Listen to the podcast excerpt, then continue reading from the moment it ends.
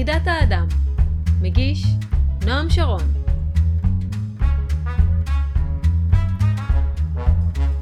טבע, את הווייתך האימהית נושא אני במהות רצוני.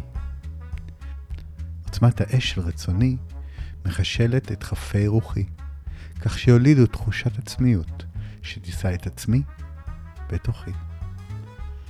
חידת האדם, פרק 13 מיכאל הגיבור של הפרק שלנו הפעם הוא מלאך, ולא סתם מלאך, המלאך, מיכאל. מי-כאל. מיכאיל. מייקל.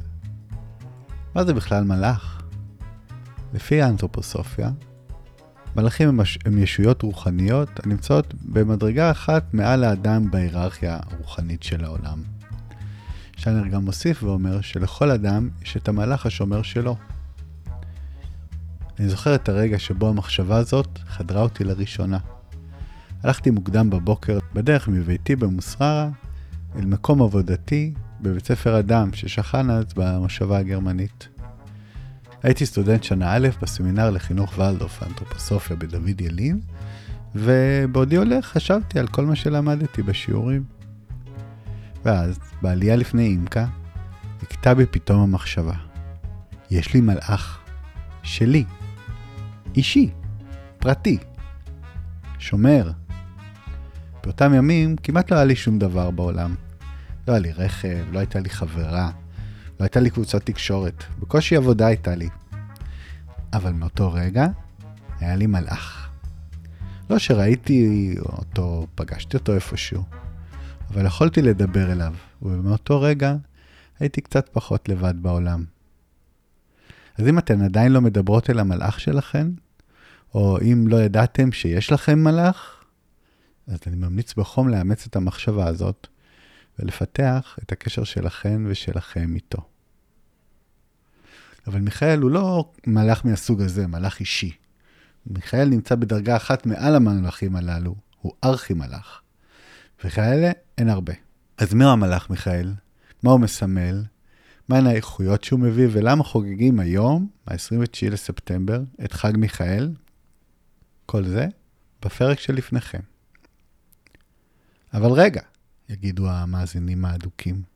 הרי בפרק הקודם הבטחת שיחה עם יובל אלעד. זה נכון, באמת הבטחתי. והשיחה עם יובל אלעד אומנם התקיימה. אבל מה שקרה מאז זה שגיליתי שהפרק החדש מתוכנן לעלות ב-29 לספטמבר, הלא הוא חג מיכאל, וליבי לא נתן לי לפספס את ההזדמנות להקדיש לו פרק. אז את השיחה עם יובל אלעד על השילוש החברתי תוכלו לשמוע בעוד שבועיים. ובינתיים קיבלתם הצצה אל יכולות התכנון הנהדרות שלי. אז פיניתי לי עוד יום, רגע לפני הגל השני של הסגר, ושוב נסעתי להרדוף, וגם הפעם פגשתי יובל, יובל נאור. יובל נאור הוא מורה ותיק לאנתרופוסופיה, המלמד בסמינרים שונים בארץ, ומעביר הרצאות וקורסים גם בזום. ליובל גם יש יוזמה נפלאה של טיולי תוכן למקומות אנתרופוסופיים באירופה. הקיץ, כך הוא אמר לי לפני ההקלטה, זאת הפעם הראשונה מזה 13 שנים שהוא נשאר בארץ. אני מאחל לו שהוא יצא מפה ממש בקרוב. אחרי השיחה עם יובל, נמשיך את הסדרה עם דוקטור גורבונוס, והפעם נלמד על השיטה התפקודית לטיפול בבעיות אורתודנטיות, ונלמד איך הורים יכולים לזהות בעיות אורתודנטיות אצל ילדיהם כבר בגיל צעיר. אני מאחל לכם האזנה ערבה וחג מיכאל שמח.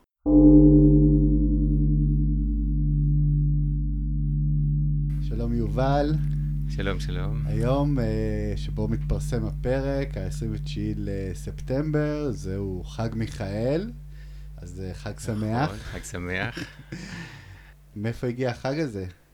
כן. אז אה, קודם כל זה מעניין, כן, זה חג שלא קיים, כן? אם אתה רואה את החגים לאורך השנה, שיש להם גם סיבה טובה להיות בתוך השנה איפה שהם נמצאים, התוכן הוא קשור לרגע של השנה. אז uh, בסתיו בעצם החג הזה של חג מיכאל הוא משהו לגמרי חדש.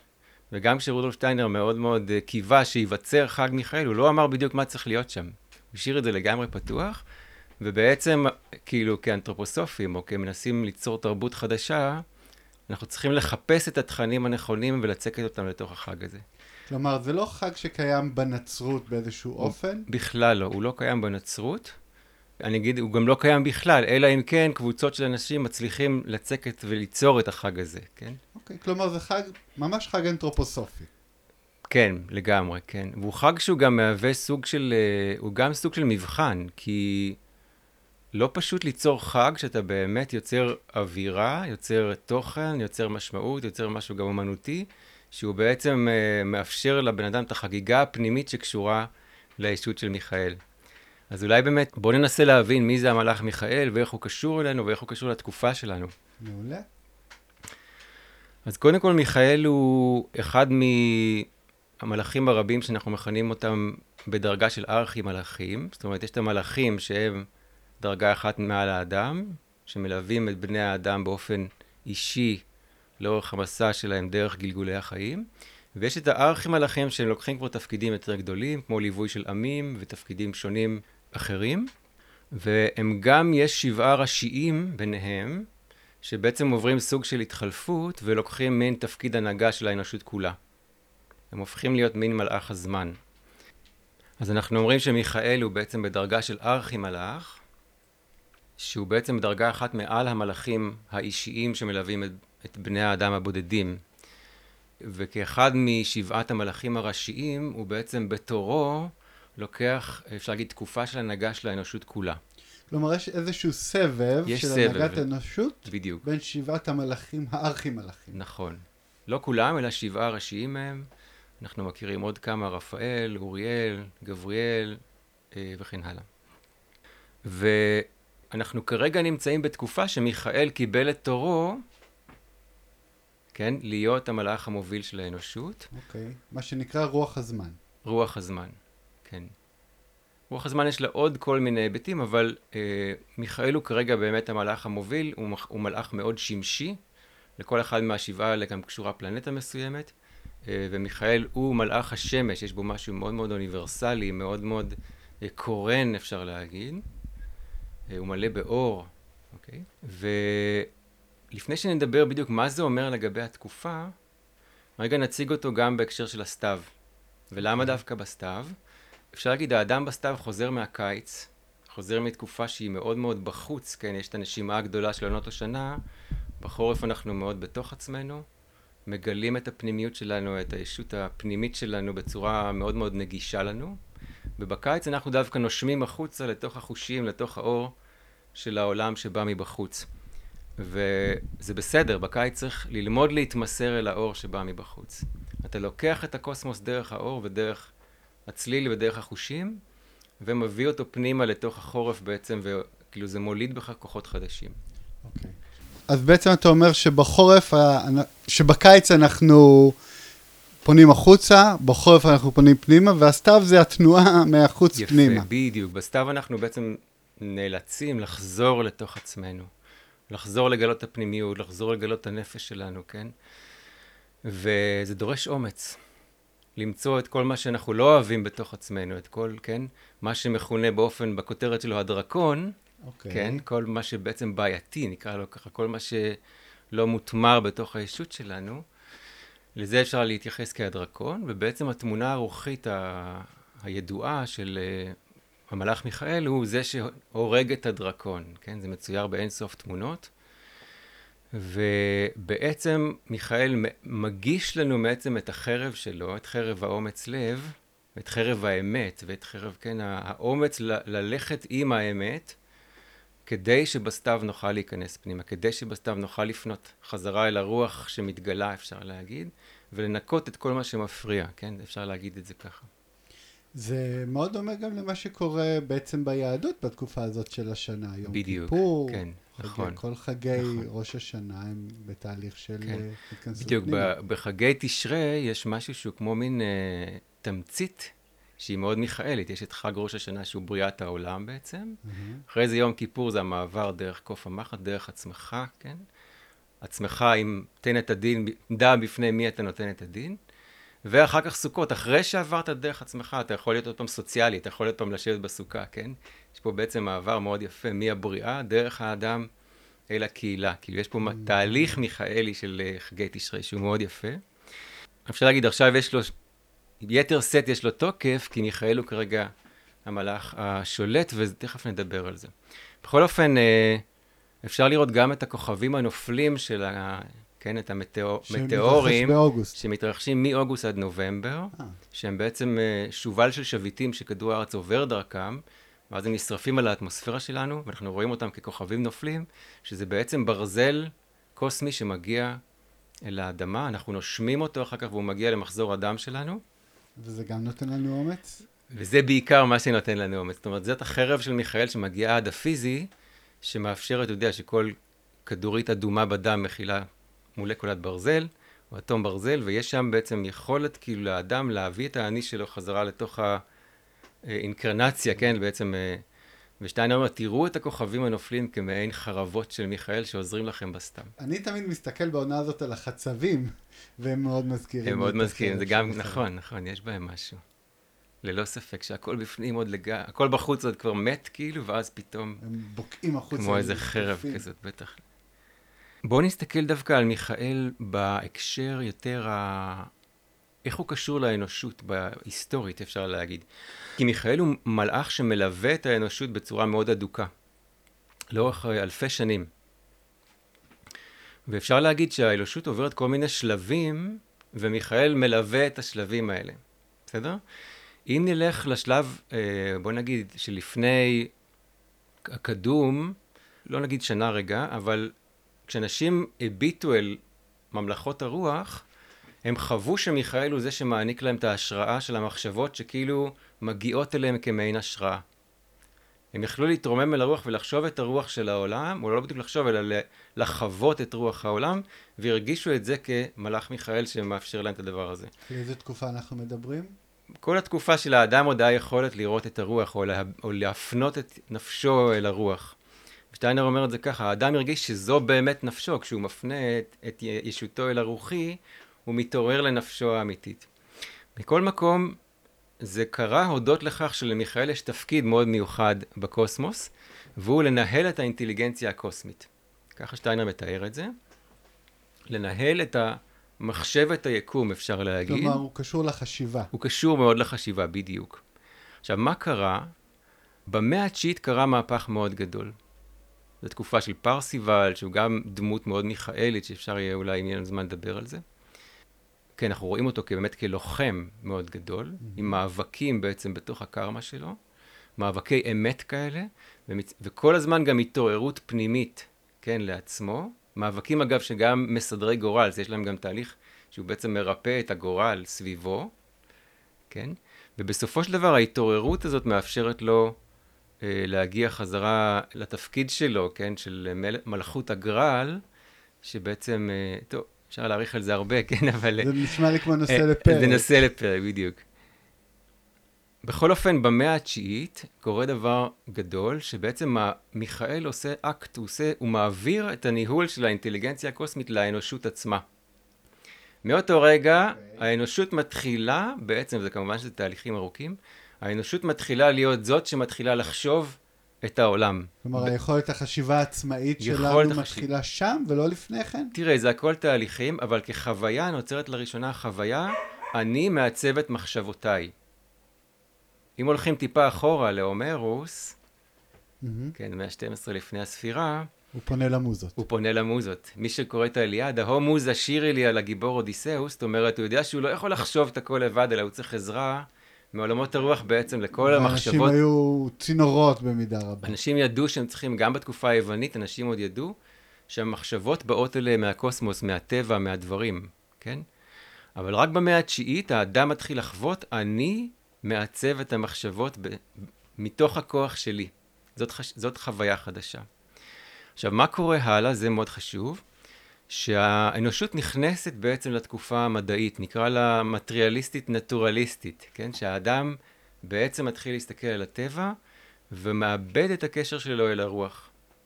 מה שתיארנו קודם, שהאדם יכל לפנות אל מיכאל, זה הולך ונאבד. ובעצם האנושות מוצאת את עצמה במצב שהיא עכשיו נדרשת למלא את עצמה בתוכן של מחשבות. ואז היא ממלאת את עצמה במחשבות על הטבע, כי הרוח במובן מסוים קצת נסגרה מאחורה. והטבע זה הדבר הכי נגיש. והטבע זה הדבר הנגיש לחושים, ואז בעצם מתחילים, או אה, מדעי הטבע. מדעי הטבע הם תוצאה של משהו, הם לא סיבה למשהו, כן? אוקיי, אבל זה תהליכים שהתחילו עוד קודם, אתה מדבר על המאה התשיעית, כבר במאה השישית היה את האסלאם וגונדי שפור ורפואה, כלומר, מדעי כן, הטבע נכון, כבר... נכון. אבל uh, בצורה אחרת לגמרי. עוד לא היו מחקרים מדעיים שדומים לצורת החשיבה של החמש מאות שנים האחרונות. כן, בחמש מאות השנים האחרונות התחלנו את התקופה ממש המדעית, זה מתחיל עם גלילאו וקפלר וקופרניקוס, האסטרונומים תמיד ראשונים uh, לפני כולם, ואחרי זה מדעים אחרים, ובעצם זו שיטה של להסתכל על הדברים, לחשוב, לראות איך הם עובדים, לפתח צורה של ניסויים, ניוטון וכן הלאה וכן הלאה. מהמם. ובתוך זה אנחנו חיים, אנחנו בתוך התקופה הזאת. עכשיו קורה דבר חדש, שמיכאל מגיע תורו לקחת עוד פעם את השליטה. כלומר, אוקיי, אחרי הוא שחרר, לפני אלף שנה הוא שחרר את המחשבות. בדיוק, 1879. אוקיי. זאת השנה ששטיין נותן, ובעצם אנחנו עמוק כבר בתוך זה, זה לוקח, כל מלאך יש לו בערך 350 שנה תורו להנהיג את האנושות, ועכשיו קורה משהו מאוד חדש, כי מיכאל בא והוא הוא עשה אקט מאוד של ויתור, הוא, הוא כאילו הענ- העניק, כן, יש פה אקט מאוד מאוד מיוחד, שהוא העניק את השליטה שלו במחשבות הקוסמיות, הוא העניק את זה לאנושות. ובעצם עכשיו הוא, הוא מנסה לעורר אותנו לחזור לשם. כי שקענו, אפשר להגיד, לתוך המטריאליזם נטורליסטים, אפשר להגיד, לקרוא לזה ככה, ועכשיו השאלה איך מתחברים עוד פעם למיכאל, איך מתחברים עוד פעם למחשבות הקוסמיות. אתה חושב שהוא מתחרט על זה שהוא נתן לנו את זה? אה, זו שאלה טובה, זו שאלה טובה, כן? אם הוא מתחרט או לא, ימים יגידו. אנחנו בתוך דרמה, כן? אה, צריך לראות את זה ככה, אנחנו לא סיימנו אותה, אנחנו בתוך, עוד אי אפשר להסתכל אחורה ולהגיד איך היה. אבל uh, צריך לומר שבעצם uh, צריך לתאר פה עוד איזשהו מהלך של האנושות, שנבין יותר טוב מה קורה כרגע, כן? שטיינר מתאר את, ה... את צורת החשיבה של האדם בארבעה שלבים עוקבים, שהם בעצם, אפשר להגיד, הסיפור גם של העידן הפוסט-אטלנטי שבתוכו אנחנו נמצאים, מהודו הקדומה ועד ימינו ועוד שתי תקופות תרבות נוספות. והמהלך הזה הוא כזה שהאדם כל פעם חשב, האדם כן חשב, אבל בצורה אחרת, הוא חשב בתוך אחד מהאיברים השונים של האדם, גוף פיזי, גוף אתרי, אסטרלי ואני. בתקופה ההודית האדם חשב בתוך האני שלו. ולכן כל החשיבה שלו, בגלל שהאני הוא ישות רוחית, ישות נצחית, כל החשיבה ההודית היא, אתה מומחה לזה, כל החשיבה ההודית היא בעצם חשיבה רוחית נצחית. קוסמית. קוסמית לחלוטין. זאת אומרת, האדם חי בחשיבה שלו, או במה שהוא חווה כחשיבה, בעצם בקוסמוס. באני, באני שהוא קוסמי. אחר כך יש שלב נוסף, כן? שבעצם כל ה... ודבר נוסף זה שכל הטבע וכל המערך הכוכבים, זה היה בעצם, זה היה מגע ישיר עם העולמות הרוח. זאת אומרת, כל מה שקרה בטבע ובכוכבים היה בעצם אה, התבטאות ישירה של אה, עולמות הרוח, כן? של ישויות הרוח. השלב השני זה שזה הופך כבר רק להתגלות, כאילו יש פה איזו נסיגה מסוימת, ישויות הרוח נסוגות, ורק כבר מגלות את עצמם, כאילו דרך משהו, דרך איזושהי תקופה הבבלית, כן, שאנחנו רואים למשל אסטרולוגיה מאוד גדולה, בתפארתה. בעצם התוכנים, האסטרולוגים של התקופה הבבלית, ידעו להגיד שבכל, איך הכוכבים קשורים לכל דבר, הם ראו כאילו את ההתגלות של האלוהות, ומתוך זה הבינו הפרשנים איך, מה נכון לעשות מתוך תיאום, אפשר להגיד, עם כל מה שהרצון האלוהי. הם חוו את החיים הארציים כהמשך כמובן של הרצון האלוהי, וצריך לפעול בהתאם אליו. התקופה השלישית, השלב השלישי, זה היה, אגב, התקופה השנייה זה האדם חווה את החשיבה שלו בגוף האסטרלי. כן. כבר לא באני. מהמם. ואז הכל היה נפשי. הכוכבים היו ביטוי נפשי, והים, והרוח, והעצים, והציפורים, והכל היה בעצם ביטוי נפשי של האלוהות. ידעו לפרש את האלוהות בהמון ביטויים. אה, גם בתורה, או כן, בימי אברהם, נגיד שזה בתוך התקופה השלישית, התקופה זאת הזאת, כן. התקופה, אז בתורה אנחנו קוראים, כתוב, לא תקראו במעוף הציפורים ובצורות העננים. אנשים, אנשים ידעו לקרוא את דבר האלים מתוך הטבע. כן, יש משהו ביהדות, לא ניכנס לזה כן, כרגע, בעם העברי שרצה להביא משהו חדש. זהו, אברהם במובן הזה שהיה מנתץ אה, פסלים, זה בדיוק מה שהוא עשה, הוא בדיוק יצא נגד ה... נכון. אה, ואחר כך מיכאל אגב הופך. להיות המלאך של העם העברי הקדום, נכון. אבל אה, לא, לא נאריך בזה כרגע, כי אני רק רוצה רגע לסיים איזשהו, המהלך. את המהלך הזה. התקופה השלישית שבה בעצם החשיבה יורדת לגוף האתרי, זאת התקופה היוונית. בתקופה היוונית האדם הרגיש שהוא חושב, אבל בו זמנית החשיבה כאילו הייתה גם בפנים וגם בחוץ. לכן יש איזו הרמוניה כזאת של חשיבה מאוד מאוד מיוחדת של התקופה היוונית, שרואים את זה גם באומנות היוונית, שיש משהו מאוד מאוד חי, כן, בכל האומנות ובכל החשיבה היוונית, אבל שטיין אומר, ואז התחילה הכמיהה לחירות. עוד לא התאפשרה החירות, התחילה הכמיהה לחירות.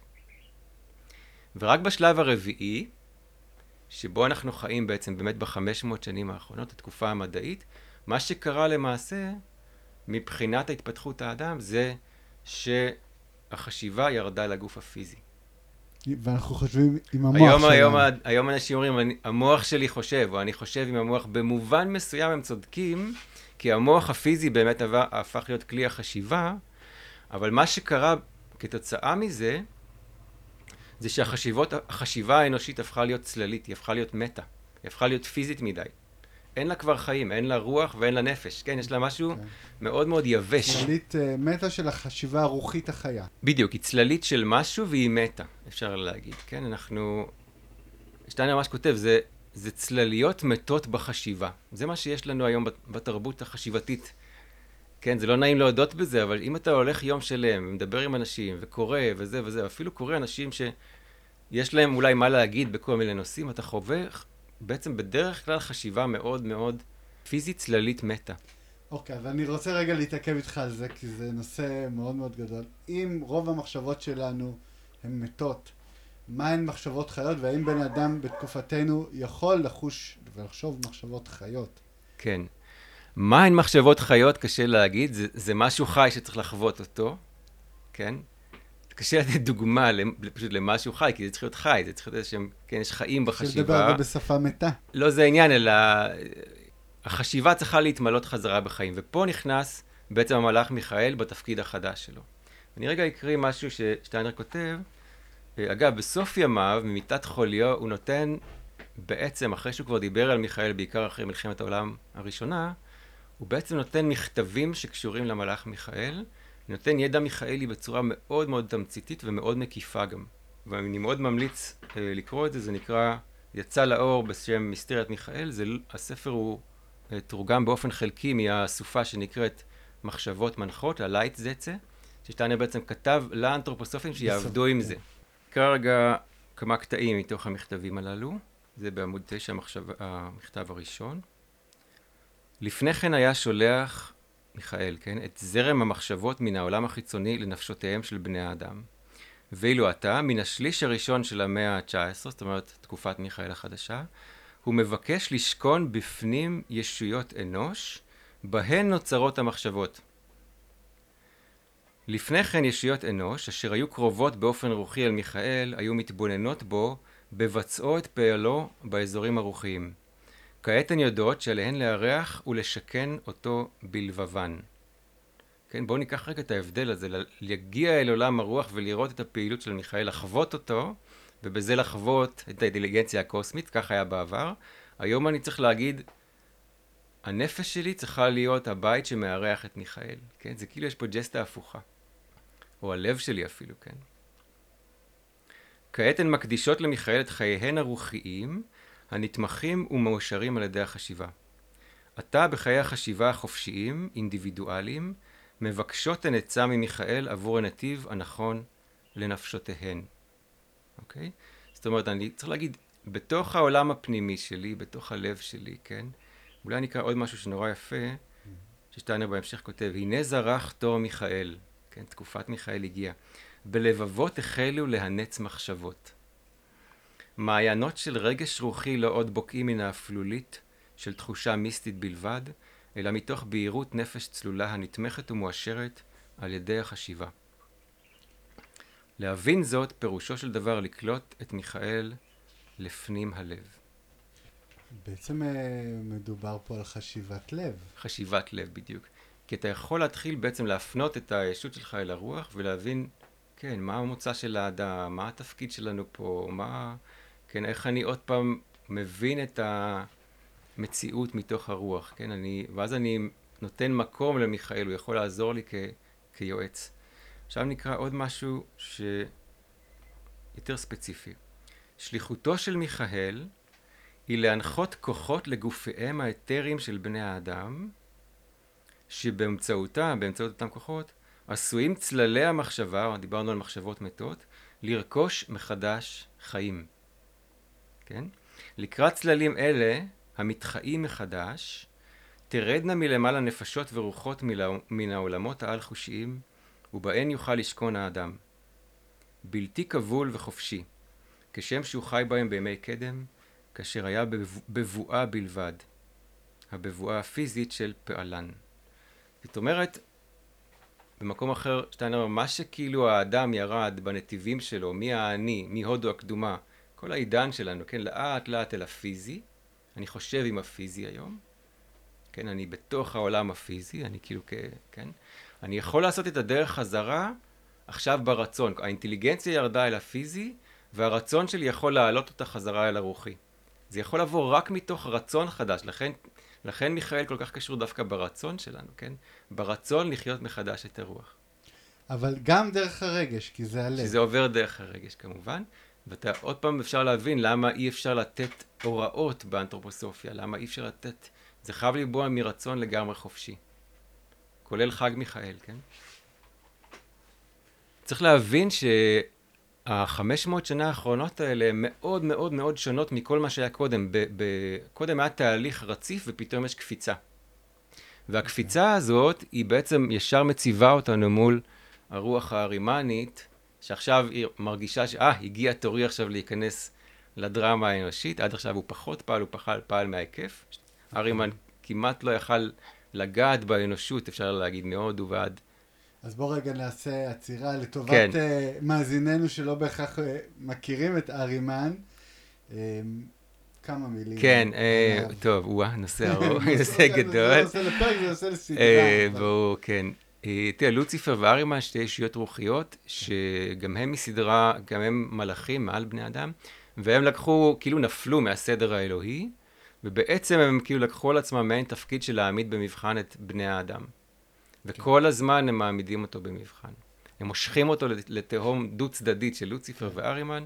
תוך המבחנים אה, האלה מגיעה ההתפתחות. ורק דרך זה אנחנו בעצם מצליחים להתפתח בדיוק. אם הכל היה, כן, מיכאל צריך את הדרקון כדי להיות מיכאל, כן? או האנושות צריכה התנגדות כדי להתפתח. לוציפר הולך לגאווה, ל... כן? אגב, כל מה שקשור נגיד היום בתרבות, שהיא חזרה לאיזה מין נאיביות של לחיות עם הטבע, והתרנגולות מתרוצצות בחצר, וה... כאילו לחשוב שאני יכול לחזור לחיות כמו פעם. כמו וה... תינוק. בוא נהיה אנשים פשוטים. ו... תינוקות ה... של אלוהים. כן, כל מיני מושגים כאלה. זה בעצם לנסות לחזור למשהו שהיה נכון אולי פעם, אבל היום הדרך, זה כבר הופך להיות לוציפרי, זה הופך להיות בעצם פיתוי בהתנתקות מה... למין גן עדן שהיא כבר בעצם, אבל מסיתה אותך מה, מהמשימה שלך כאדם. כן. כן? ונגד ו... הארימני? והארימן הוא כל הזמן לוקח אותך לתועלתניות ולהישגיות ולהיצמד רק לפיזי, והוא עובד הרבה עם הפחדים שלך וכל הזמן, כן? אה, כן. איך אני משיג שליטה, כי עוד רגע נגמר לי הכסף, וזה, וביטוח, ו... ו... זה הטכנולוגיה, הטכנוקרטיה. כן, בדיוק, כן. וארימן היום קונה שליטה מאוד. מאוד חזקה, הוא חוגג, כן, גם זה נושא, אגב, להרצאה, לפחות אחת. ובעצם אה, אפשר להגיד, הדרך המיכאלית יכולה להציל אותנו מה, מהנפילה העמוקה הזאת לתוך המלטעות של ארימן, שנחיה פה רק תרבות אינטלקטואלית. וזה קשור גם לשאלה של החירות עצמה. כי אפשר, לחירות יש כל מיני, אפשר להגיד, רבדים. Okay. אוקיי. מיכאל מאוד קשור לחירות. לכן אגב, הוא לא, יכול, הוא לא משפיע על האדם בכלל. אין לו השפעה ישירה, וזו פעם ראשונה שמלאך מוביל לא משפיע באופן ישיר על האדם, אלא רק נותן דוגמה, אומר, אם אתה רוצה לתת לי יד, אני אלווה אותך, אני אראה לך את הדרך, אני אוביל אותך אל המחוזות הרוחיים שקשורים אליך כישות רוחית. אבל אני לא אאלץ אותך לעשות שום דבר, ואני לא אפעל בתוכך אם אתה לא... אז הבן אדם צריך להיות אקטיבי בחיפוש שלו אחר דרך מיכאל. יפה, בדיוק. זה הכל, כאילו, החירות האנושית הגיעה, וזה, אפשר להגיד, אנחנו חייבים מתוך שם לעבוד הלאה, מתוך החירות הזאת. אבל לחירות יש כל מיני רבדים, אפשר להגיד.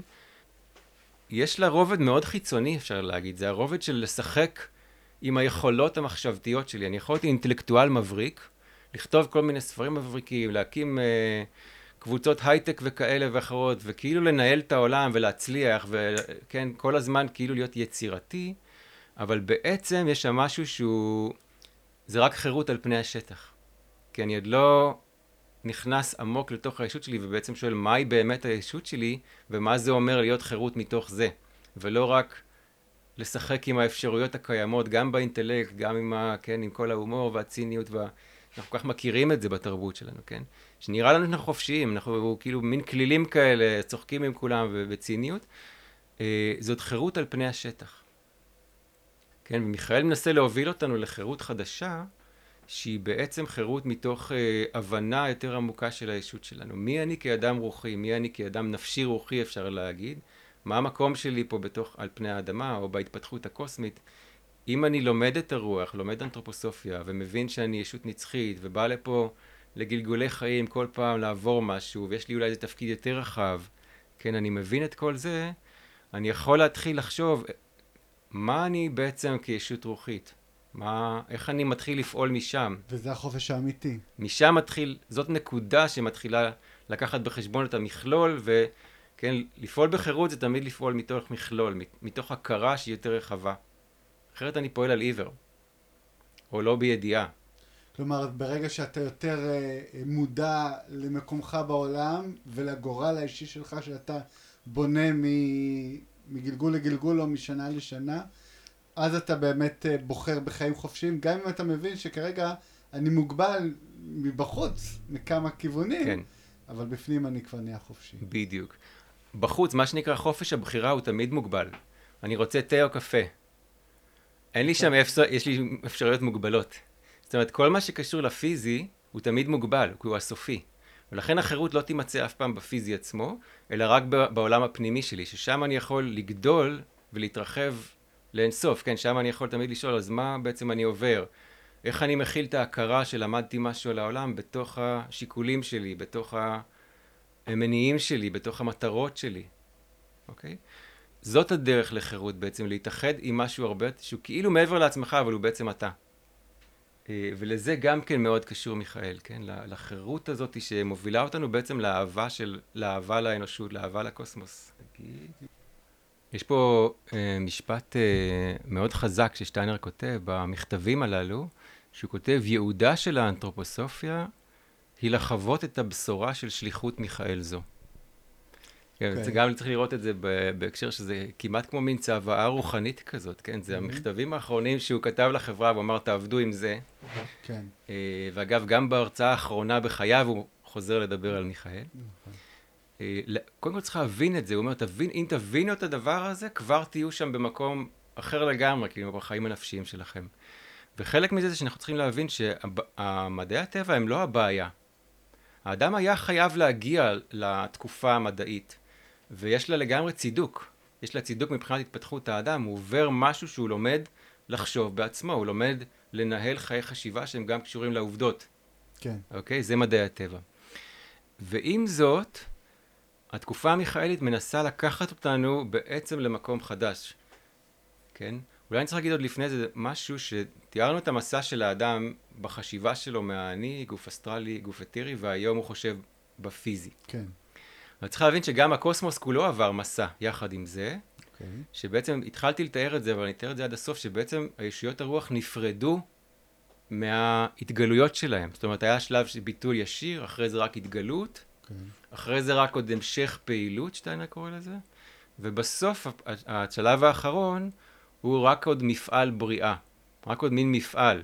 ייצרת משהו ועכשיו זה עובד לבד. Uh-huh. זאת אומרת שאני מסתכל היום על ציפור או על עץ, כן, או על נחל, אני יכול לחוות שם משהו, אבל האלוהי כבר לא נמצא בפנים. הוא כבר לא מפעיל אותה. וגם לא בגוף שלי באיזשהו אופן. זאת אומרת, יש פה משהו חדש. זאת אומרת, איפה האל... האלוהי נמצא? אני יכול למצוא אותו רק בנפש שלי, או בנפש וברוח שלי. אני יכול למצוא את האלוהי בעולם דרך הפנימיות שלי, והאלוהות, זה גם משפט מאוד מעניין, הוא אומר, האלוהות תחווה משהו חדש בקוסמוס בעוברה דרך האישות האנושית. כהתעוררות אנושית חדשה, האדם יביא משהו חדש לקוסמוס. אוקיי, okay, כלומר כל תהליך ההתפתחות של האדם הוא במקביל תהליך התפתחות של העולם. לג... והאלוהות. לגמרי. הנטייה היום לראות, גם מבחינה אסטרונומית, לראות את כדור הארץ כזה, ואת מערכת השמש, ואת הגלקסיה שלנו, כאיזה מין משהו קטנצ'י כזה, בתוך איזה יקום נורא גדול, ולכן גם חסר חשיבות, הוא בעצם אה, השקפה מאוד אה, פיזית, מטריאליסטית, כן? כי לא משנה הגודל של הדבר, אלא משנה מה קורה שם. ומה שקורה דרך האדם, אין לו אח ורע, זאת אומרת, לא, לא מצאנו דבר כזה, לא בגלקסיה שלנו וגם לא מעבר, זאת אומרת, יש פה משהו שפיתח תודעה, שפיתח אישות עצמאית, שפיתח התחדשות מתוך עצמו, כן? שפיתח חוויית עולם, שחוויה... והחוויה האלוהית של האדם החדשה, היא בעצם תהיה משהו שיזרח חזרה בקוסמוס כחוויה, בעצם כמציאות חדשה. וכלומר, זה משהו שיחווה בחוץ ב... צורה שהיא הרבה מעבר לקיום כמ... של האדם עצמו. בדיוק, כן. יש לזה, בדיוק, יש לזה משמעות לכל ההתפתחות של הקוסמוס כולו. כן? מי שקורא את הספר כיצד קונים דעת עולמות עליונים, בפרק האחרון על שומר הסף הגדול, יש שם משפטים מאוד מיוחדים שלוקח שנים כאילו לעכל אותם, כמו, אני לא אצטט בדיוק, אבל פחות או יותר, ש... הקוסמוס הפסיק, אה, לא יכול יותר להתפתח, הוא הגיע לאיזה מין מוות, וכדי להמשיך להתפתח הוא יצר את האדם. ואז האדם הופך להיות משהו חדש, כמו, כמו מין ילד חדש, שחווה את, את העולם ומחיה את זה מתוך חוויה של משהו, מציאות חדשה מתוך, שקיימת עכשיו, כן. שלאט לאט ובהדרגה בתהליך קוסמי גדול הוא הופך להיות אחד מהישויות הבוראות. יפה, בדיוק. כן, הוא הופך להיות שותף, אפשר להגיד, לישויות הקוסמיות. עכשיו רגע נחזור למדעי הטבע, okay. אוקיי. כי זה קשור. אז אנחנו רואים שהטבע עצמו הוא כבר, האלוהי כבר לא קיים שם, זה רק המפעל, מפעל הבריאה שנשאר של האלוהות שבראה את, כן, את הפלנטה וכן הלאה, ואת מערכת השמש וכן הלאה. אבל אני יכול לזהות, אני יכול כאילו לקרוא את מעשי האלים בטבע. אני יכול לקרוא אותם בכל ציפור ובכל עץ, ובגלי הים וברוח ובעננים. אני יכול לנסות, וזאת תקופת מיכאל, שם מצביע מיכאל, להתחיל לנסות, ואגב, הספר כיצד קונים, ספר ההתפתחות של רודולף שטיינר כתב, הוא ספר החניכה הרוחנית, מלא כולו בהתבוננות בטבע. בתרגילים נכון, של התבוננות בטבע, בזרע, בצמח, בקמילה, בפריחה על סוגיהם, באבנים, ב, כן, אה, הקשבה לטבע, לקולות השונים וכן הלאה. זו מסורת איזוטרית מאוד עתיקה. אבל... כן, אבל עכשיו מתחיל משהו גם חדש עם תור מיכאל, וזה שמיכאל בעצם בא לעזור לנו, או לחנך אותנו, או לאפשר לנו ליצור משהו חדש ששטיינר קורא לו נשימת האור. מה, למה הכוונה? שאנחנו נתחיל להסתכל על הטבע ולפתח שם משהו שהוא בעצם מעין נשימה. הוא אומר, מה שהיה פעם תרבות היוגה, כן. זו הייתה דרך רוחנית, אתה מתחיל לנושם, האוויר הוא בחוץ לך והוא בתוך לך, כן? הוא בתוכך, בעצם יש פה משהו שהוא רגע העולם ורגע אתה. יש פה, אם אתה לוקח את זה במודע, אתה מתחיל בעצם לפענח בתודעה שלך את המסתורין של אדם עולם. שאתה גם העולם והעולם הוא אתה, אבל יש פה משהו ש... בתוך הנשימה אתה יכול להבין. בנשימה. מה שהיה פעם אפשרי, נגיד, בתוך הנשימה, זה ציטוט של רודולף שטיינר, כבר לא אפשרי היום, כי אותן ישויות שעזרו לזה לקרות, כבר לא תומכות בזה. היום, לכן צריכה להיות נשימה חדשה, ששטיינר מכנה אותה נשימת האור, שמחליפה את היוגה. ואיך היא מתבצעת? ואיך היא מתבצעת? היא מתבצעת על ידי התבוננות בטבע, ובעצם אתה נותן לעצמך כאילו להתבונן ולהתחיל לחשוב מחשבות שלוקחות אותך, כאילו, אפשר להגיד, מוציאות מה, מהעצמים של הטבע או מברואי הטבע, את האלמנט הנפשי-רוחי שברא אותם. כי הם נבראו על ידי האלים, ואני מתחיל לשוחח ככה עם האלמנט האלוהי, אבל... אתה מתחבר אליהם. אני מתחבר אליו, ואני מוליד בתוכי את האיכויות שבעצם הטבע מביא לי, אבל בצורה נפשית-רוחית. אני יכול להתחיל ללמוד להסתכל על עצים בצורה חדשה. עכשיו להסתכל על החרובים למשל, נורא יפה בסתיו. יש להם גם את החרוב, הש... כן, הדבש הזה, אבל כולו חרב כמו חרוב, קשה, ו... הוא מצניע אותו בתוך העלווה שלו, מצד שני הוא כבר מראה ניצני צמיחה, יש בו משהו... אם אני מסתכל על הגול... בצורה אומנותית, אני מתחיל להסתכל על הטבע ולהתחיל לחשוב אותו בצורה אומנותית, אני מתחיל לפתח איזושהי שיחה שהיא מולידה בי בעצם, אפשר להגיד, שפה חדשה, היא מולידה בי איכויות, את האיכויות האלוהיות של הבריאה, עכשיו נולדות בנפש האנושית. זאת הנשימה החדשה, נשימת האור החדשה, היא מולידה בי אור חדש. אז כלומר, כן? נשימת האור מגיעה דרך החשיבה, קודם כל. התבוננות וחשיבה, שאתה לוקח את שני האלמנטים האלה, שהם בעצם שערי ההכרה, כן. ההכרה שלנו בנויה מהתבוננות בדברים, ומצד שני, בהבאה של דימויים ומושגים שנקשרים להתבוננות ויוצרים הכרה, כן? זאת אומרת, אה, אם אני מלמד לחיות שם בצורה אבל יותר נפשית רוחית, אני מתחיל לפתח משהו שהוא אה, נשימת האור, שמיכאל מאוד מאוד קשור לדבר הזה. באיזה אופן? הוא עוזר לנו להיות שם. זאת תרבות חדשה שהוא אומר, אם לצד השפה של מדעי הטבע, תתפתח השפה של האדם גם כישות קוסמית, כן, כי זה מוביל אותי ישר לקוסמוס. אני יכול לראות שעצים מסוימים קשורים לפלנטות מסוימות. מי שעובד עם החקלאות הביודינמית ישר אה, חווה את זה, כי אנחנו מנסים לעבוד עוד פעם בחקלאות עם הקוסמוס השלם, ולא רק עם האדמה. Mm-hmm. אנחנו מת, מתחשבים בירח במסע שלו דרך המזלות, מתי לזרוע ומתי לשתול. וכן הלאה וכן הלאה. זאת אומרת, יש פה משהו שאנחנו צריכים עוד פעם לחוות את האדם כישות קוסמית, שנמצא פה בתוך הבריאה הזאת, הוא מנהל חיים ארציים, אבל יש לו תפקיד כאילו לקחת את זה למקום חדש, להעלות את זה חזרה לרוח. אוקיי. Okay. וניקור אותך חזרה קצת לאדמה. כן. אני אשתדל להיות כל הזמן על האדמה, למרות שזה גם. אמ, איך אתה היית מגדיר מעשה מיכאלי? אנשים בעולם שפועלים מתוך אימפוס מיכאלי. יופי, אתה ממש מוביל אותי הלאה. יופי. ולא דיברנו על זה מראש. נכון. בכל אופן, ככה. תראה, זה מעניין ש... מיכאל הוא באמת מלאך הזמן, הוא עובד על כל האנושות, הוא עובד עם כל האנושות, לא רק עם האנתרופוסופים, צריך לזכור את זה, כן? נכון. למרות שיש גם, אפשר לתאר את זה ככה, שאנשים שמאוד קשורים למיכאל, נולדו, שטיינר אומר, כבר במאה ה-20, בתוך הקשרים שמאפשרים להם למצוא את האנתרופוסופיה כשפה רוחית, כשפה שמאפשרת לך עוד פעם לחוות את הרוח. אבל זה לא אומר שרק האנתרופוסופיה היא כזאת. זאת אומרת, יש היום הרבה אימפולסים אחרים בקרב האנושות, שהם גם יותר, שהולכים לכל מיני כיוונים אחרים, והם גם אימפולסים מיכאלים. למשל, אימפולס של אה, אקולוגיה, למשל, כן? של אה, הריפוי של האדמה, של, אה, כן? דברים שיש להם אידיאליזם מאוד גבוה בעצם, שמנסה להתחשב, כן? הקיימות ופרמקלצ'ר וכל הדברים האלה. אבל אפשר להגיד, הוא אימפולס מיכאלי, אבל פחות פנימי, הוא פחות מודע. כאילו הוא עובד בשירות של מיכאל, אבל לא בקשר ישיר עם מיכאל. עם המקור אה, עם המק... התודעתי כן, לפחות. כן. נזכור שאנחנו כאילו נמצאים במקום שאנחנו יכולים להושיט את היד למיכאל, והוא ילווה אותנו בהדרכה של הכיוון הנפשי הפנימי שלנו.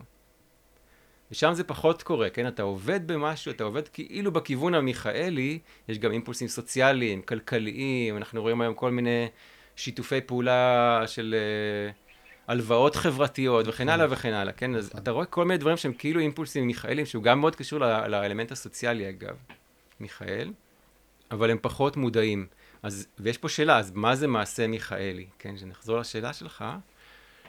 זה יהיה מעשה שהוא באמת נובע, אפשר להגיד, מאיזושהי רוח חדשה שהיא מנסה להתעלות לתודעה יותר גבוהה, בעצם למצוא את עצמי כישות רוחית. ואתה רואה את האנתרופוסופיה, היא חודרת את העולם, היא לא נמצאת רק ברוח, כאילו, בלי, לה, כאילו, איך אני עושה כלכלה חדשה, איך אני עושה בית ספר חדש, איך אני עושה חקלאות חדשה, איך אני עובד נכון עם גוף האדם בצורה רפואית וכולי. אם אני מצליח ליצור, כאילו, משהו שהוא יוצר באמת תודעה חדשה של מהות האדם והעולם, ומתחיל לעבוד משם, זה יהיה מעשה מיכאלי, זה לא קל, כן? צריך לחדור את הדברים. והיום יש לך גם אנשים שמעיזים לפרוץ לתחומים חדשים. כן, אנחנו מכירים את התחום של 12 החושים של האדם, שהוא תחום מאוד מעניין. Mm-hmm. אז uh, אותה אורחת שלנו מהולנד שבאה ופיתחה uh, תרפיה שלמה סביב 12 החושים, כן? אתה לוקח משהו שהוא קשור לידע האדם, ומנסה להביא אותו עכשיו מתוך מחשבות יותר מקיפות, איך, איך נכון עכשיו לעבוד עם זה, כן? זה יהיה מעשה מיכאלי. הוא תמיד קשור לאיזושהי חרב של אמת. כן, של מיכאל. צריך לזכור את התמונה הזאת, כן? אני מביא משהו שהוא מהאידיאליסט, הוא מהאידיאל, של האמת, אני רוצה להגשים את האמת. מיכאל עוזר לי באומץ להגשים את האמת הכי הפנימית שלי, אפשר להגיד ככה, כן? עכשיו יש פה אה, עניין נוסף, ועוד פעם זאת אמירה מאוד אזוטרית בעיניי של רודולף שטיינר, ששווה לקחת אותה לדיון שלנו, והוא אומר, וזה קושר אותנו חזרה לפרסיבל, mm-hmm. כמו שפרסיבל היה רגע מסוים בתוך הביוגרפיה שלו, הוא היה אביר של ארתור, אבירי השולחן העגול, והוא היה חלק מהמסדר. ובאיזשהו שלב יש לו איזה, פתאום יש לו איזה אירוע גורל, מי שמכיר את הסיפור, המפגש עם קונדרי, שבבת אחת רובצת עליו איזה קללה כזאת, שהוא עשה, הוא לא עשה משהו שהוא היה צריך לעשות. לא שאלת שאלה. כמובן. אה, ואז הוא יוצא משם. הוא יוצא מארתור והולך לחיפוש עצמאי בעצם, ולמעשה זה מה שמוביל אותו בהמשך למצוא חזרה את הגרל. בכל אופן, אפשר להגיד, המסע גם של uh, פרסיבל זה מארתור לגרל. הארתוריאנים, הזרם הארתוריאני, אגב, המלך ארתור זה היו שושלת של מלכים שלכולם קראו ארתור, כן, זאת אומרת, זו תקופה שלמה ש... והיה להם חשיבות מאוד גדולה בתרבות האירופית, הם בעצם ניקו את הנפש התחושה. כן, הם, הם כאילו יצרו משהו שהוא מלא מלא, איך אתה רואה שכאילו, איך, איך פועלים בעולם, איך מתנהגים, איך מתנהגים בארוחה, איזה כללים יש בדו-קרב, איך אנחנו פועלים מול נשים וכן הלאה וכן הלאה. כל כללי האבירות הבסיסיים והנימוס. כללי האבירות הם כולם משהו שאתה חייב לאחוז בעצמך בעצם, בנפש שלך, וככה אתה פועל בעולם, וזה כאילו עובד גם על התרבות החיצונית בצורה עמוקה. זאת אומרת, זה משנה, זה שינה משהו בכל אירופה. התרבות, התרבות האבירית. הארתוריאנית. הארתוריאנית. התרבות של הגרל, הגביע הקדוש. של הגביע הקדוש, הגרייל באנגלית, כן. היא הולכת למקום אחר, היא כאילו פונה יותר לנפש התודעה.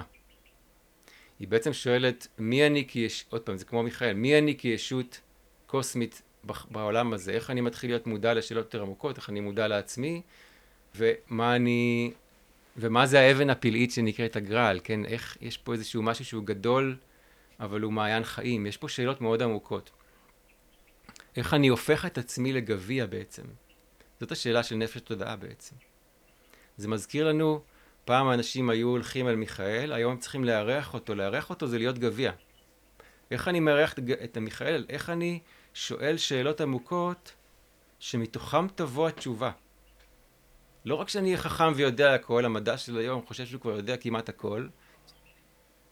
אתה קורא מדענים בפיזיקה, עוד רגע פותרת את בעיית העולם. עוד שנייה. עוד איזה בעיה, עוד איזה חלקיק שחסר, החלקיק כן. האלוהי. כן, זאת אומרת, לא איך אני כזה חכם שכבר מבין את הכל, אלא להפך, איך אני לומד להפוך את עצמי לגביע ולשאול שאלות עמוקות, והגביע מתמלא ברוח, הוא מתמלא בתשובה. כן, זאת תרבות נפש התודעה, אפשר להגיד. עכשיו האמירה המעניינת של שטיינר היא כזאת, גם מיכאל הולך מארתור לגרל. אוקיי. Okay. זאת אמירה פשוט אה, חזקה בצורה בלתי רגילה, אם מבינים אותה. זאת אומרת שמיכאל כבר לא מחפש אותנו כאבירים בעולם. אוקיי? הוא היה שם אולי, ברגע מסוים, וכן, יש לאימפולסים המיכאלים גם חשיבות לשנות את התרבות, ואם נצפה שכל העולם יהיה פתאום חינוך ולדורף, אנחנו חיים באשליה. זה לא המטרה של הוולדורף. mm-hmm. כן? או, או של האימפולסים האנתרופוסופיים האחרים. אנחנו לא באים לכבוש את העולם, כן? כי מיכאל כבר, כבר לגמרי במקום חדש, הוא, הוא הולך אל הגרל, זאת אומרת, הוא, הוא מחפש אותנו כאנשי מיכאל שקשורים למיכאל, שמביאים תרבות של שאלה פנימית, של התפתחות פנימית, של... כן, שמתחילים לחפש את עצמנו כישויות שהן בעצם גביע למשהו. שואלים את השאלות. לא אני כעמנואל בתוכי, זאת אומרת, אני מחפש משהו שהוא מעבר לי, אבל יכול להתחיות רק אם אני נותן לו מקום בתוכי, אם אני מארח אותו, אם אני הופך את עצמי לגביע בעבור משהו חדש. ומבלי לוותר על האני שלי. מבלי לוותר על האני. אז אתה אומר אולי שהתמונה הזאת של מיכאל והדרקון והחנית שננעצת, מיכאל הוא אביר בתמונה הזאת, היא, היא אולי קצת צריכה עדכון? אה, כן, זה מעניין לחשוב איך, איך לצייר את זה אחרת, כן? אבל אה, הוא גם כמובן ישות מאוד אבירית, כן? יש שם אמירה מאוד יפה ש... אחד המכתבים, ששטיינר כותב, ארימן תמיד יהיה תחת רגליו של מיכאל. החיים זה יהיה כך גם עבור בני האדם, ככה, ככה מיכאל מרגיש. ארימן, אה, כלבלב, אני שם עליו רגל והוא, כן, ואני שולט בו בלי בעיה, אבל... זאת אומרת, מיכאל יש בו גם משהו מאוד חזק של אביר, כאילו ש... כן, הוא מלאך מאוד עוצמתי בעצם, כן? אז בירשב עובר טרנספורמציה. אבל הוא, כן, בעצמו הוא יחד עם האנושות, ואגב, האנושות אולי גם יכולה, אפשר להגיד, מתוך זה שעמנואל פה על פני האדמה ויכול להתחיות בתוכנו בשיחה איתו, גם מיכאל יכול לעבור עם זה דרך. מיכאל עצמו. כן, כן. כמו שהמלאך האישי שמלווה כל אדם, כשהאדם עובר התפתחות, גם המלאך מתחיל לעבור התפתחות. הוא מתחיל, זה כבר, זה כבר, אה, אנחנו כבר ישויות עצמאיות יוצרות בקוסמוס, באמת. זאת אומרת שההתפתחות שלנו היא כבר משפיעה על המלאך ובתורו הלאה, כן? זאת אומרת, אנחנו כבר בדו-שיח של ישויות מתפתחות מול העולם וגם מול מיכאל. אולי נחזור לאמירה הזאת, הוא אומר, אם אנחנו נתחיל לחשוב רוח, נפש ורוח עוד פעם, דרך הכוחות של מיכאל שמתחיים לנו בגוף האתרי, כמו שקראנו, ירדו ישויות מהעולם הרוח והאדם יוכל לשכון בתוכם. בואו נחזור רגע לציטטה הזאת שקודם הקראתי. Mm-hmm. זאת אומרת, אם אני באמת אצליח עוד פעם לחשוב את, ה, את, ה, את המציאות, את האנושות, את האדם, את עצמי, את, ה, את היומיום שלי אפילו, בצורה יותר נפשית רוחנית, כן? ישויות הרוח, המלאכים, הארכי מלאכים וכן הלאה, כל ההיררכיות בעצם ירדו, ירגלו, אה, יש פה משהו חדש. הם, הם שותות את זה, יש פה מעיין חדש, שהוא האדם עצמו עם החשיבה החדשה שלו, והם ירדו אליי, כן, זה כמובן מטאפורה, כן, כי אין פה למעלה ולמטה בעולם הרוחי נפשי, אבל אפשר להגיד, הם, הם יהיו יחד איתי, ואפשר להגיד, נוכל לפתח שם משהו חדש, שהוא בעצם שיתוף פעולה חדש. וזה כן? מה שאתה אומר, שהאדם, מתוך ההתפתחות הרוחנית שלו, מתוך הצעידה בדרך מיכאל, בדרך האנתרופוסופיה, הוא מהווה חבל ההצלה לעולם הרוח, מפני ההתנוונות, מפני הכפייה וההתחדשות של עולם הרוח עצמו מגיע מתוך ההתחדשות של האדם. חד משמעי, חד משמעי. וצריך להבין שמה שנראה לנו היום כ...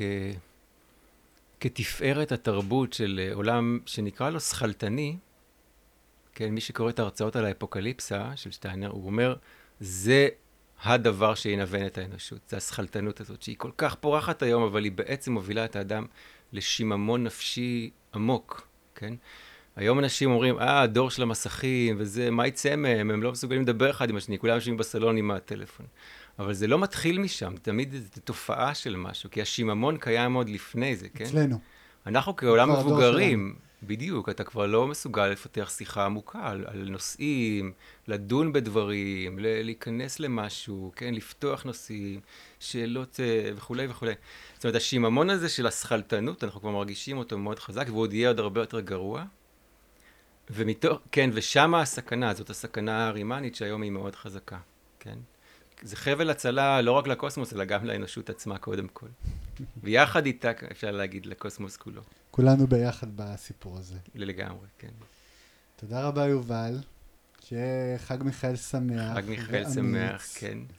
וכן, אם כבר ככה שומעים את השיחה הזאת ברחבי ישראל, אז באמת אה, שווה להקדיש את המחשבה איך אני יוצר חג כזה, מה אפשר לצק, אם, אם יהיו קבוצות שינסו, כן, לקחת משהו, לעשות איזו קריאה קטנה ביחד, זה יכול להתחיל מאוד בזרע, כן? אחר כך משהו אומנותי, איזושהי התכוונות, איזושהי עשייה וכולי, זה יכול לצמוח למשהו מאוד מאוד מיוחד.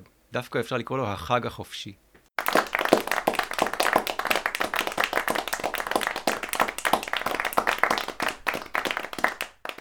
אז זה היה המלאך מיכאל, וכדי לסגור את הנושא, אני רוצה להוסיף כמה מילים על בן דמותו הארצי של מיכאל, גיאורגיוס הקדוש, שידוע גם בכינויו ג'ורג' קוטל הדרקון.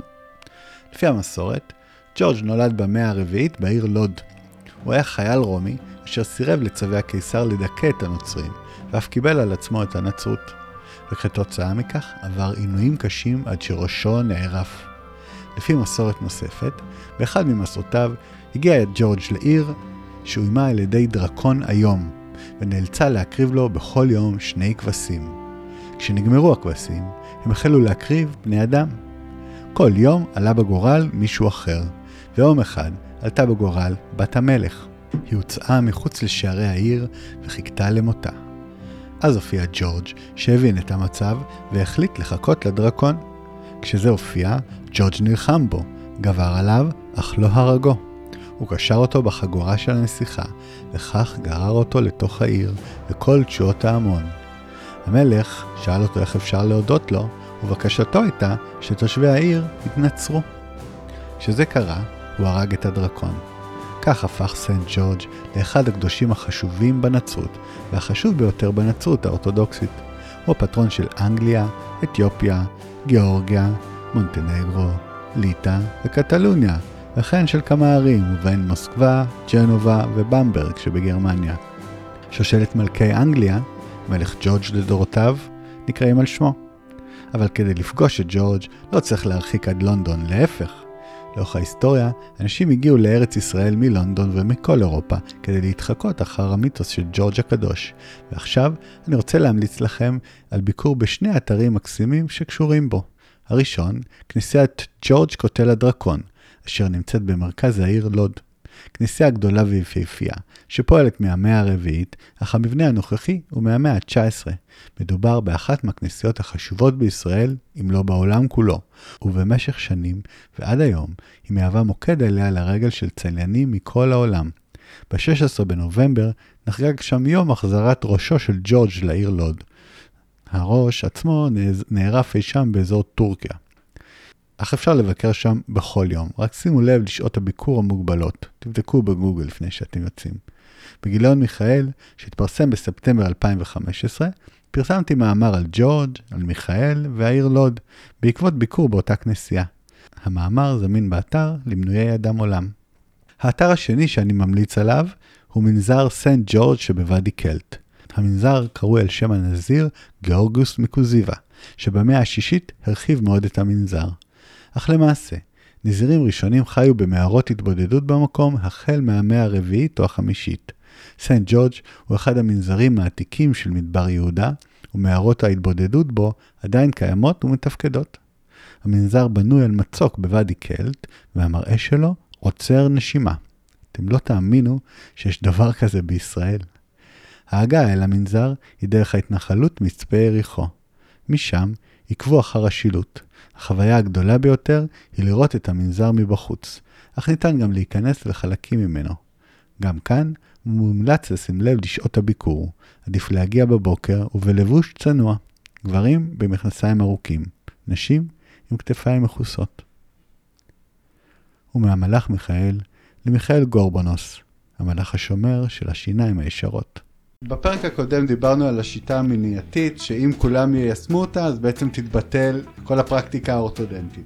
היום אנחנו נדבר על השיטה האירופאית, שזה בעצם האופן האקטיבי שבו אתה פועל ומטפל בלקוחות שלך. אז בוא תספר לי מהי השיטה האירופאית. אז בשיטה האירופאית למעשה מה שחשוב לי זה קודם כל לאבחן את הבעיה, והרבה פעמים הבעיה בכלל לא נמצאת בתוך הפה, וזה רק סימפטום. אז הרבה פעמים בשיטה האירופאית אה, חשוב לי לדעת מאיפה צצה הבעיה ולטפל בבעיה עצמה. איפה יכולה להיות הבעיה אם היא לא בתוך הפה? הרבה פעמים הבעיה יכולה להיות באף, במקום שהילד ינשום דרך האף, הוא נושם גם דרך האף וגם דרך הפה, והתפקודי הפה משתבשים, הבליעה משתבשת, המיקום של השרירים אה, שמחוברים ללסתות אה, לא נמצא במקום הנכון, אה, ולכן הגדילה אה, לא הולכת לכיוון נכון ואנחנו יכולים לראות כבר מגיל מאוד צעיר, צעיר חוסר התפתחות אה, בלסתות אצל ילדים. זה מקום אחד שבו הבעיה יכולה להיות מחוץ לפה. מה עוד אתה עושה במסגרת השיטה האירופאית? אז למעשה בשיטה האירופאית יש לנו מכשירים שונים שהמכשירים האלה הם ניידים ויש בהם יכולת אה, להשפיע על הגדילה עצמה, אבל הגדילה של הלסתות ואנחנו יכולים להתחיל טיפולים מגילים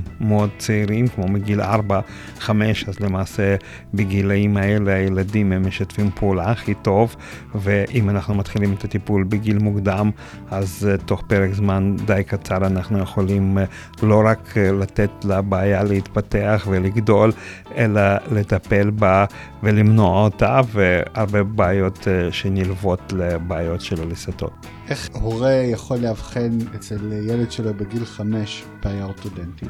הרבה פעמים זה לא בעיה אורתודנטית, זה בעיה אורתופדית, כי בעיה אורתודנטית היא קשורה לשיניים ובעיה אורתופדית היא קשורה יותר ללסתות, אז uh, חשוב מאוד להורה, וזו שאלה מאוד מאוד חשובה, חשוב מאוד להורה קודם כל לראות מה הצורה של הנשימה של הילד, ואם הוא רואה שבמקום שהילד ינשום דרך האף, הוא נושם גם דרך האף וגם דרך הפה, הוא יכול לדעת כמעט ב-100% שהבעיה האורתופדית או האורתודונטית מתפתחת ויהיו בעיות אה, בהתפתחות אה, ובגדילה של הלסתות.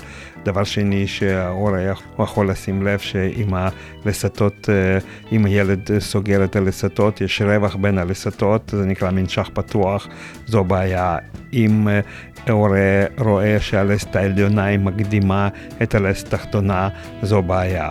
אם השיניים לא, לא נסגרות והפה נשאר פתוח ואפשר לראות את השיניים אה, אה, בולטות מבחוץ, זו בעיה. אם ההורה רואה שהלסת התחתונה מקדימה את העליונה כשהילד סוגר את השיניים, זו בעיה. אם ההורה רואה שכשהילד סוגר את השיניים והשיניים העליונות סוגרות לגמרי את השיניים התחתונות מקדימה זו בעיה. ובעיה נוספת ואחרונה שההורה יכול לראות אבל אז הוא באמת צריך להסתכל לתוך הפה של הילד כשאחד הצדדים של הפה או שמאל או ימני או שניהם כשהילד סוגר את הפה במקום שהלסת העליונה תסגור על התחתונה זה הפוך, התחתונה סוגרת על העליונה. מה הרווח הטבעי? אז הרווח בין הלסתות לא צריך להיות רווח בין הלסתות והשיניים העליונות צריכות לסגור את השיניים התחתונות בשליש. אם אנחנו רואים ילד בן חמש או ארבע שיש לו רווחים בין השיניים זה מצוין כי זה מראה לנו שכשהשיניים הקבועות יצאו, יצאו יהיה להם מקום כי שיני חלב הן יותר צרות משיניים קבועות. אז אם אנחנו רואים ילד שהוא בן חמש אה, או ארבע או שש, ויש לו שיני חלב ואין רווחים בין השיניים, אנחנו יכולים uh, להיות די בטוחים שכשהשיניים הקבועות יצאו לא יהיה להם מקום, יהיה צפיפות.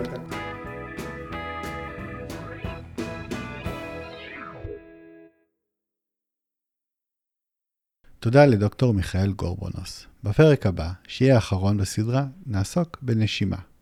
לתיאום פגישת ייעוץ חינם עם דוקטור גורבונוס, בתל אביב או בקריית ביאליק, היכנסו לאתר גורבונוס, co.il. המכתב שהקראתי בתחילת הפרק לקוח מתוך לוח השנה לנפש, שבוע 26, שהוא השבוע של חג מיכאל. תרגם את המכתב דוקטור אבישי גרשוני, ואת כל מחזור לוח השנה לנפש ניתן למצוא, בין היתר, באפליקציה העברית, לוח השנה לנפש. הזמינה חינם בגוגל סטור. בהכנות שערכתי לפרק לאחר ההקלטה, גיליתי שלמרות מה שנאמר בהקלטה, חג מיכאל אינו חג אנתרופוסופי בלבד. ה-29 בספטמבר ידוע כמייקל מאסט, והוא נחגג בכנסייה הקתולית, האנגליקנית והלותרנית. למרות שמו, הוא מוקדש לארבעת הארכי-מלאכים המוכרים ביותר, מיכאל, גבריאל, רפאל ואוריאל. ההבדל הגדול בין מייקל מאס הנוצרי לחג מיכאל האנתרופוסופי הוא המרכזיות של המלאך מיכאל, והפרשנות המיוחדת שנותנת האנתרופוסופיה לאותו מלאך ולתפקידו בזמננו. מי שרוצה להעמיק בנושא יכול לעשות זאת במגוון דרכים. הספר מיסטריית מיכאל, ממנו הקריא יובל במהלך שיחתנו, זמין בעברית באתר של הוצאת חירות. מי שרוצה לקבל את הגישה לידע על מיכאל בצורה קצת יותר מעובדת ומונגשת, יכול לעשות זאת דרך אתר אדם עולם, שם נמצא גיליון שלם המוקדש למלאך מיכאל. הגיליון נגיש במלואו למנועי המגזין. תודה ליובל נאור שהתגייס להקלטת הפרק בתוך זמן קצר. הרעיון לפנות אליו הגיע אחרי שהשתתפתי בקורס אנתרופוסופיה בזום שהוא העביר לאחרונה. הקורס עדיין נגיש למי שמעוניין, ואת פרטי הקשר של יובל ניתן למצוא בדף הפרק באתר אדם עולם. מה עוד חדש בהוצאה? באדם עולם אנחנו עדיין קוצרים את השבחים על גיליון האנתרופוסופיה והיהדות 2.